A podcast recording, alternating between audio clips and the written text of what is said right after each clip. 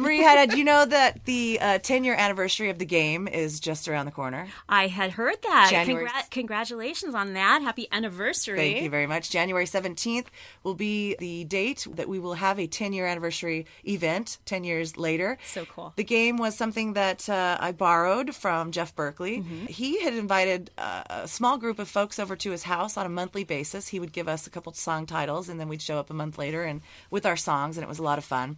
And I thought it was such a great exercise that I asked him if I if I could borrow it and take it to Listen Local, and he said certainly.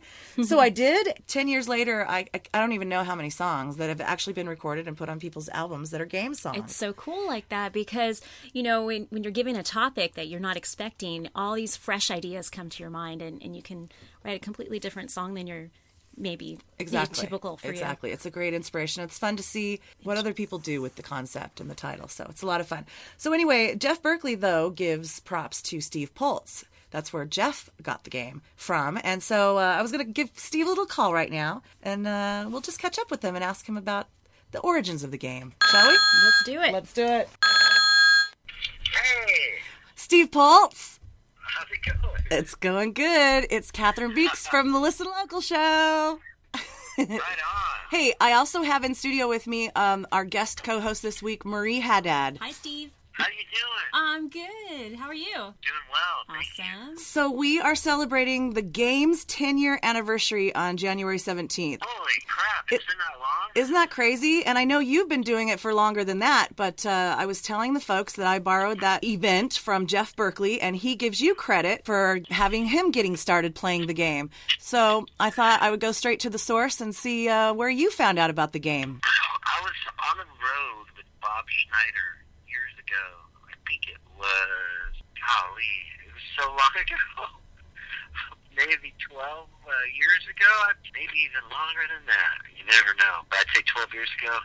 And uh, we were on our way to Nashville, and I had ditched my rental car and got on this tour bus. And then we were just kind of bored, and and uh, Bob Schneider said, "Let's write a song, but all of us write songs." And we'll all use a word in it. And I said, yeah, that's a good idea. Let's do it like every day.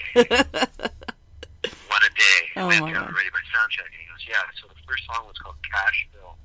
Um, instead of Nashville, it was Cashville. Right. And um, I think the second one was Chinese Vacation. Oh, I no ended up getting way. A whole record named after that. I which is didn't. Funny. I didn't realize that was a game song. Huh? What a trip! Yeah, and I wrote it and did it the same night. And it was like one of every once in a while you write one of them and it's like you're like this is an instant hit. Like, Sometimes it's just a piece of junk, but uh, Chinese Vacation like instantly was a live hit. Yeah. and I was, and, and that was when it hit, and that was when it kind of struck me that wow, uh, I used to think I had to wait for inspiration, but actually, what it is is it, you really have to be uh, you have to have a work ethic, work ethic Right. and really be disciplined, and that's where the songs come from.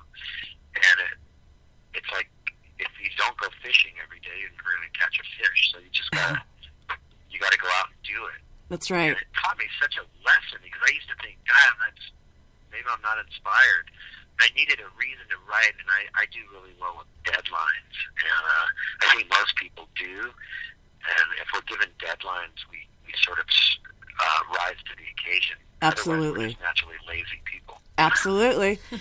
Yeah, we've we've been uh, we've been doing a game at least every other month, sometimes every month since 2005. So I can't even tell you how many songs have been inspired by this event, and how many songs have ended up on people's records uh, of the same title. So it's kind of a cool. How, uh, how often is a song due? Do it every month or so. Sometimes we wait and, and do it every other month, but um, Oh, okay, yeah. I'm still in the game.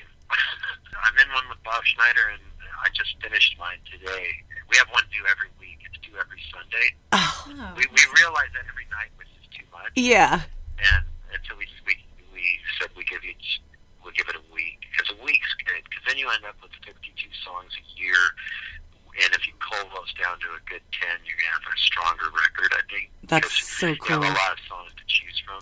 The key is to stick with it yep. and uh, even if you're going to write a turd song, it's written, but it reminds you to write. I think. Absolutely.